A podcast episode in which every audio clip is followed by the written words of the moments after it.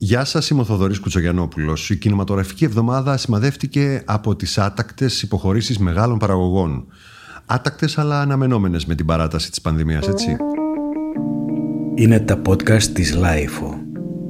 Μετά το Wonder Woman και τη Μαύρη Χήρα, έφυγε και ο James Bond από την ημερομηνία του Νοεμβρίου και ορίστηκε τον Απρίλιο του 2021, ακριβώς ένα χρόνο μετά την αρχική του πρεμιέρα. Το Dune του Denis Villeneuve επίσης μετατοπίστηκε από τα Χριστούγεννα, αυτά τα Χριστούγεννα, για κάποια ημερομηνία μέσα στο 2021.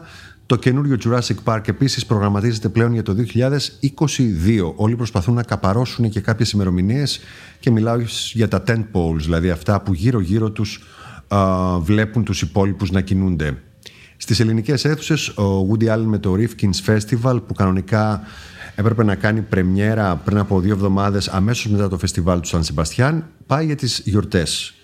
Και τα υπόλοιπα που έχουν κάποια σχέση με το Hollywood και όχι μόνο περιμένουν τα νέα μέτρα σε ό,τι αφορά τις κλειστές αίθουσες και έτσι ο προγραμματισμός είναι λίγο ασαφής. Περιμένουμε λοιπόν. Στο μεταξύ είδαμε και μερικές καλές ταινίες στις νύχτες πρεμιέρας που ξεκίνησαν με ένα αριστούργημα, μιλήσαμε για αυτό το Nomadland και έκλεισαν με το Ammonite από το σκηνοθέτη που έκανε και το Go Zone Country, μια σπουδαία ερμηνεία της Kate Winslet στο ρόλο της ε, Mary Anning. Σπουδαία και για την τόλμη και για την εσωτερικότητα και τη διαχείριση των ψυχολογικών αποθυμένων μιας άλλης εποχής. Τώρα, για την τρέχουσα εβδομάδα, σταθερινά πέντε καινούργιες ταινίες. Δεν είναι και λίγες για μια περίοδο με προβλήματα και δεν είναι καθόλου κακές στην πλειοψηφία τους. Οι δύο από αυτές είναι πολύ ενδιαφέρον γιατί βγαίνουν ταυτόχρονα την ίδια εβδομάδα. Είναι γαλλικής παραγωγής, είναι animation, δηλαδή κινούμενα σχέδια και ανήκουν στον εναλλακτικό χώρο, δηλαδή αυτόν που θα μπορούσαμε λίγο αυθαίρετα και λίγο μπακάλικα να πούμε ότι είναι η αντίστοιξη των κινουμένων σχεδίων για τα παιδιά, αυτών που έχουμε μάθει και από την Disney, και από την Pixar βέβαια τα τελευταία 20-30 χρόνια α, και έχουν να κάνουν με προβληματισμό, ε, έχουν οικαστικό ενδιαφέρον α, και έχουν και αυτά το επιχείρημά τους να γίνουν σε κινούμενα σχέδια α, και όχι σε live action. Το πρώτο είναι το Ιωσέπ που έχει να κάνει και με ιστορία και με τέχνη. Στην περίφημη Ρετυράδα, την υποχώρηση του 1939 μισό εκατομμύριο πολίτες και στρατιώτες, άνδρες, γυναίκες και παιδιά από την Ισπανία απέδρασαν από το καθεστώς του Φράγκο και έγιναν α, ας πούμε καταφημισμό δεκτοί από τη Γαλλία, μπήκαν στη χώρα όπου τους περίμεναν απάνθρωπες συνθήκες εγκλισμού σε ανοιχτά στρατόπεδα συγκέντρωσης. Ξυλοδαρμή, βαναυσότητα, έκθεση σε ασθένειες, στο κρύο, ε, έλλειψη φαρμακευτικής περίθαλψης, νερού και τροφής. 60.000 από αυτούς τους ανεπιθύμητους που οι Γάλλοι τους φώναζαν κόκκινους πέθαναν φρικτά και κάποιοι ακόμα έπεσαν λίγα χρόνια αργότερα στα χέρια των Ναζί σε μια ακόμα πολύ μελανή σελίδα της γαλλικής ιστορίας εκείνης της περίοδου. Ένας από τους επιζώντες είναι ο καταλανός καλλιτέχνης Ιωζέπ, Ιωσέπ Μπαρτολί που γεννήθηκε το 1910 και πέθανε το 1995. Ε, είναι ο ήρωας, ο πρωταγωνιστής του ομώνυμου animation λοιπόν του πολιτικού σκητσογράφου Ορέλ που μεταπηδά πανηγυρικά στο σινεμά με αυτή την ταινία. Το Γιωσέπ ταξιδεύει με flashback στο χρόνο, ενώνει τη σχέση του γυρεού Μπαρτολί με τον επίσης πρικισμένο στο σχέδιο εγγονό του ε, και με την απροσδόκητη φιλία του με έναν Γάλλο αξιωματικό επινοημένο για την ταινία, ο οποίος τον εντόπισε στο στρατόπεδο και τον ενθάρρυνε να σχεδιάσει παρατηρώντας τον να τραβάει γραμμές στο χώμα. Ε, με τη θυελώδη ερωτική σχέση του Μπαρτολί με τη ζωγράφου Φρίντα Κάλο, να δίνει ζωηρό χρώμα σε ένα καμβά ζώφου και ανέχειας. Η μνήμη ξεπηδά από τα κινούμενα σχέδια που αποδίδουν με σεβασμό το εικαστικό σύμπαν του καλλιτέχνη και η ταινία που ήταν η επίσημη επιλογή στο διαγωνιστικό πρόγραμμα του Φεστιβάλ Κανών του 2020 και τιμήθηκε με το βραβείο κοινού στις νύχτες πρεμιέρας, αποτελεί ένα πεάνα στη δύναμη της θέλησης, αποτελώντας ταυτόχρονα μια πρώτης τάξης εφευρετική κινηματογραφική επιστολή Δηλαδή τι κάνει η ταινία; Είναι μια ιστορική υπενθύμηση προς μια κοινωνία πολύ επιθετική και κατά τεκμήριο εχθρική μπροστά στο ασταμάτητο σύγχρονο κύμα προσφύγων.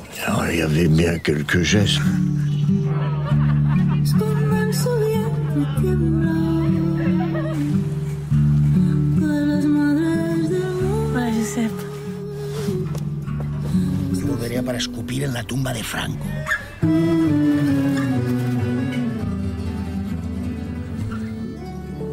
Το δεύτερο animation της εβδομάδας είναι «Τα χελιδόνια της Καμπούλ». Swallows of Kabul. Η κινηματογραφική μεταφορά αυτού του best seller της Αλγερινής Γιασμίνα Κάντρα προσφέρει έναν ελκυστικό εικαστικό καμβά κινουμένων σχεδίων ε, στο σκηνοθετικό δίδυμο των Μπρετμάν και Γκομπέ Μεβελέκ. Οι ανθρώπινες φιγούρες είναι απαλά ζωγραφισμένες με νερομπογιές και κινούνται σε 18 καρέ το δευτερόλεπτο, δηλαδή λίγο πιο αργά από το πώς αντιλαμβανόμαστε την κανονική κίνηση, σαν να βιώνουν οι ήρωες λίγο παρατεταμένα, λίγο πιο αργά, μια δύσκολη δυσκερή ζωή. Με φόντο λοιπόν την μονοχρωματική αυστηρότητα μιας διαλυμένης πόλης αυτοί οι ήρωες προσπαθούν να επιβιώσουν. Σε ένα μεταπολεμικό σκηνικό με πένθυμη σιωπή και εμφατικούς περιστασιακούς ήχους που προδίδουν ανησυχία και αταξία ξεχωρίζει το μπλε χρώμα της πανταχού παρούσας μπουρκας. Το οπτικό σύμβολο μιας λαοθάλασσας γυναικείας καταπίεσης που λειτουργεί υπέροχα ειδικά στις δυνατές τελευταίες σκηνές. Στην ταινία που προβλήθηκε στο Φεστιβάλ Κανόν του 2019, στο τμήμα Ένα Κάποιο Βλέμμα, δύο ζευγάρια διασταυρώνονται. Ο Ατίκ, που είναι πρώην Μουζαχεντίν που πολέμησε επί μια εικοσαετία τους Σοβιετικούς και τώρα δουλεύει ως δεσμοφύλακας σε θάλαμο θανατοπινητών, περιποιείται την uh, καρκινοπαθή γυναίκα του, τη Μουσαράτ. Ο Μοσέν, άνεργος δάσκαλος και με κατάθλιψη, βαθιά θλιμμένος μπροστά στην ανημπόρια του να αντιδράσει, είναι παντρεμένος με την ζωηρή Ζουνάιρα, ένα ελεύθερο πνεύμα το καθαρό σημάδι της ελπίδας σε πάρα πολύ αντίξωες συνθήκες. Στο Αφγανιστάν, κάπου στα τέλη της δεκαετίας του 80, του 90 συγγνώμη, του 98 δηλαδή, α, περίοδο να φανταστούμε, η τρομοκρατική αλητεία των Ταλιμπάν βασιλεύει σε ένα καθεστώς φόβου, χωρίς παιδεία και μουσική, με λιθοβολισμούς γυναικών και τραχιά ηρωνία. Τι εννοώ, οι γυναίκες έχουν ριζοσπαστικοποιηθεί πιστεύοντας στο Θεό, ενώ οι άντρες τις απαξιώνουν αγρίως, ακολουθώντας υποτίθεται τα λόγια του προφήτη. Μια σειρά λοιπόν από γεγονότα κινούν τη δράση τη ταινία και υπογραμμίζουν την επιθυμία για ζωή. Η ταινία είναι και λυρική και οικουμενική σε μια εξόχω φεμινιστική ιστορία. Aujourd'hui, la nouvelle prisonnière a ôté son sadré. Devant moi. Tu lui as parlé Non. Est-ce que tu sais quelque chose de la femme qu'on a emmenée C'est un couple sans problème, gentil. C'est fichu. Les talibans nous détruisent. Ils te tueront, Sonaira. Ne sommes-nous pas tous déjà morts depuis longtemps; Τρίτη ταινία. Και αυτή από Κάνες. Ο παράδεισος έπεσε στη γη. Του Ελία Σουλεϊμάν με τον ίδιο. Αλλά και έκτακτες εμφανίσεις, χαρακτηριστικές και αρκετά αστείες του Γκαέλ Γκαρσία Μπερνάλ και του θρηλυκού πλέον παραγωγού αφεντικού της Wild Bunch, του Vincent Maraval, που παίζει έναν βλάκα παραγωγό. Λοιπόν, το πάω λίγο πίσω, ξεκινώντας, στους ο, μεγάλους ανέκφραστους κομικούς. Αυτούς που επέλεξαν να παίξουν κομμωδία με το πρόσωπό τους χωρίς καμία σύσπαση, με θλίψη μέσα και έγιναν θρηλυκοί με αυτή την αντίστοιξη. Οι ξερές λοιπόν αντιδράσεις του Ζακ Τατί και η άδεια θλίψη του Μπάστερ Κίτον μοιάζουν να εγκυμονούν ένα, μια έκρηξη, ένα μπαμ. Το μπαμ αυτό που έρχεται αμέσως μετά το μεγάλο κενό. Προαλήφουν ένα αστείο ουσιαστικά που θα ακολουθήσει ή ένα πάθημα ακόμα χειρότερο από τα προηγούμενα. Σε αυτούς λοιπόν τους πολύ φημισμένους deadpan όπως το λένε οι Αμερικάνοι ήρωες του σινεμά αυτούς, εκείνους δηλαδή που το πρόσωπό τους μένει πεισματικά βουβό και παράξενα ανέκφραστο σε ό,τι συμβαίνει ανήκει δικαιωματικά και ο Ηλίας Σουλεϊμάν. Μόνο που η σιωπή του στην ταινία «Ο Παράδεισος έπεσε στη γη» δεν υποδηλώνει επίλογο ούτε λύτρωση. Ή απλά ένα γκάγ που συμπληρώνει αυτή τη μανιέρα αλλά παραχωρεί τη θέση στην επόμενη σκηνή χωρίς να σημαίνει ότι έρχεται μια αλλαγή. Η διαφορά με τους μεγάλους προκατόχους του είναι πως ο Σουλεϊμάν είναι σουρελιστής με πολιτική σκέψη. Δηλαδή ένας Νάνι Μορέτη χωρίς την πολυλογία. Είναι ο δημιουργός που αναζητά πάντα τη μεγάλη εικόνα από την επανάληψη, την καθημερινότητα, τα περιστατικά που μπορεί να είναι μπανάλ, τα οποία και διανθίζει με αξιοσημείωτα ανέκδοτα.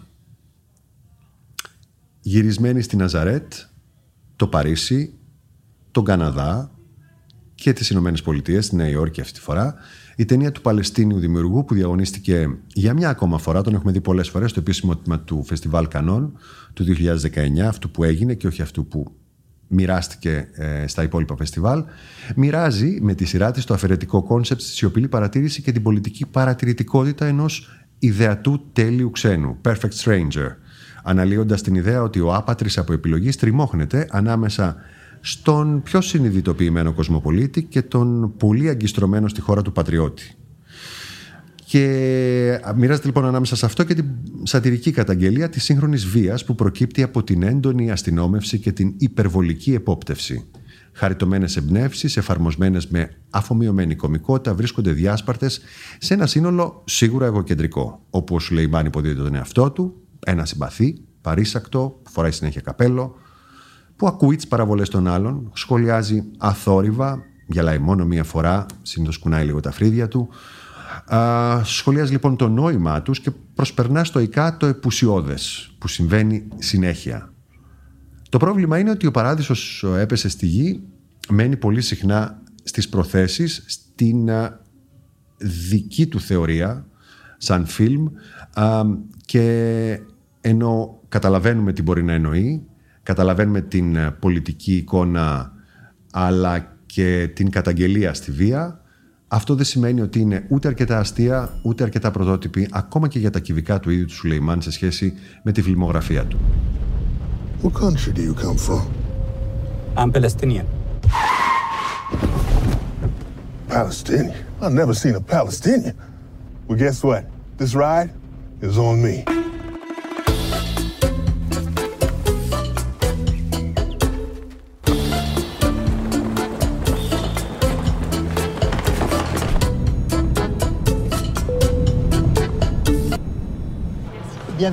Στις αίθουσες βγαίνει επίσης το ντοκιμαντέρ Ταρκόφσκι Σινεμά σαν προσευχή. Το έχει επιμεληθεί ο Αντρέι Αντρέιεβιτ Ταρκόφσκι, γιος του Αντρέι Ταρκόφσκι, όπου είναι ο άνθρωπος που κάνει την επιμέλεια βρίσκοντας αρχιακό υλικό, ανέκδοτο υλικό, λήψεις που δεν έχουμε δει, προσπαθώντας να δώσει ένα βαθύτερο νόημα στο σινεμά του πατέρα του τιμώντας το. Όπως λέει και ο ίδιος, ο πρωταρχικός λόγος για τον οποίο αποφάσισε να κάνει αυτή την ταινία, αυτό το ντοκιμαντέρ, ήταν για να συγκεντρώσει όσο περισσότερες αναμνήσεις του πατέρα του μπορούσε και για να βρει απαντήσεις σε ορισμένες δικές του απορίες, απορίες που είχε μεγαλώνοντας. Επίσης ένιωσε την ανάγκη να επιβεβαιώσει ορισμένες ιδέες για την τέχνη, τις οποίες μόνο έτσι θα μπορούσε να συζητήσει με τον πατέρα του. Επίσης, με αυτή την ταινία θεώρησε ότι το κοινό ε, έχει την ευκαιρία να γνωρίσει τον Ταρκόφσκι χωρίς διαμεσολαβητές, ακούγοντας απευθείας τις απόψεις του, ε, έπειτα από πολλές αναλύσεις τρίτων, 30 χρόνια μετά το θάνατό του, να, μια ευκαιρία να δοθεί ο λόγος στον ίδιο τον Ταρκόφσκι. Ο γιος του λοιπόν πιστεύει ότι ήταν αδύνατο να καταλάβει κανείς τις ταινίες του Ταρκόφσκι χωρίς ουσιαστική συναισθηματική επαφή προέκυπταν πολλές παρεξηγήσεις που τον απογοήτευαν και θυμάται να λέει χαρακτηριστικά ότι ένιωθε ντροπή που λένε ότι οι άνθρωποι απλά έβλεπαν τις ταινίες του χωρίς να τις βιώνουν α, ολοκληρωτικά. Πίστευε ότι μοναδική ικανή να παρατηρούν να φιλτράρει στα κεγνά τον κόσμο είναι τα παιδιά, γι' αυτό και προέτρεπε το κοινό να βλέπει τις ταινίες του μέσα από το βλέμμα ενός παιδιού. Να μην αναζητούν συμβολισμούς ή κρυφά νοήματα, τα πάντα βρίσκονται στην εικόνα, έλεγε ο Ταρκόφσκι, και αυτό είναι ένα ντοκιμαντέρ για τους φαν του και για αυτούς που θέλουν ακριβώς αυτό που λέει ο τίτλος να κάνουν, να ανακαλύψουν ότι υπήρχε ένας κινηματογραφιστής που ένιωθε α, και προσπαθούσε να μεταδώσει το σινεμά μόνο σαν μια προσευχή, σαν μια γέφυρα προς το Θείο.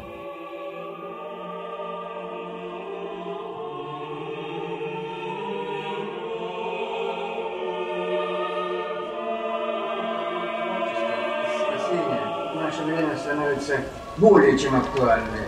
Важно успеть.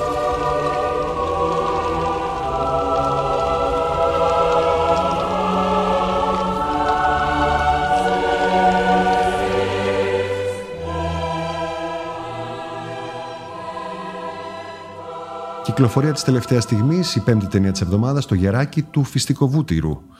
Σκηνοθεσία Tyler Nilsson και Michael Schwartz. Το θέμα είναι ότι ένα νεαρό αγόρι με σύνδρομο Down δραπετεύει από το νοσοκομείο για να ακολουθήσει το όνειρό του και να γραφτεί στην επαγγελματική σχολή πάλης του ειδώλου του. Αναπάντεχα, στο δρόμο του θα βρεθεί ένας μικροκακοποιός που τρέχει να σωθεί και γίνεται ο πιστός προπονητής και φίλος του. Αυτός είναι ο Shia LaBeouf και ο πρωταγωνιστής είναι ο Ζακ Γκοτσέγγεν, η ιδιαιτερότητα και η πρωτοτυπία αυτής της περιπέτειας απόδρασης με φόντο τον Αμερικάνικο Νότο είναι ότι η ερμηνεία του ηθοποιού με σύνδρομο Down είναι από έναν άνθρωπο που πάσχει από σύνδρομο Down.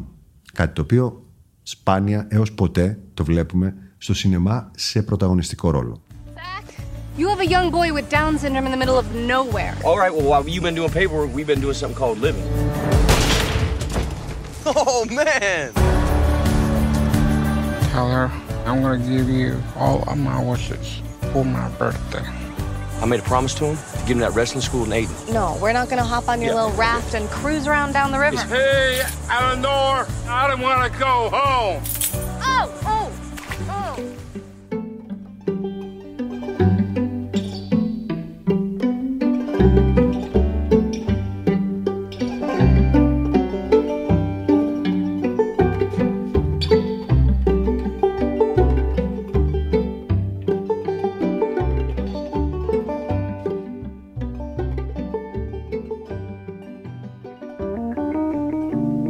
Είναι τα podcast της Λάιφο.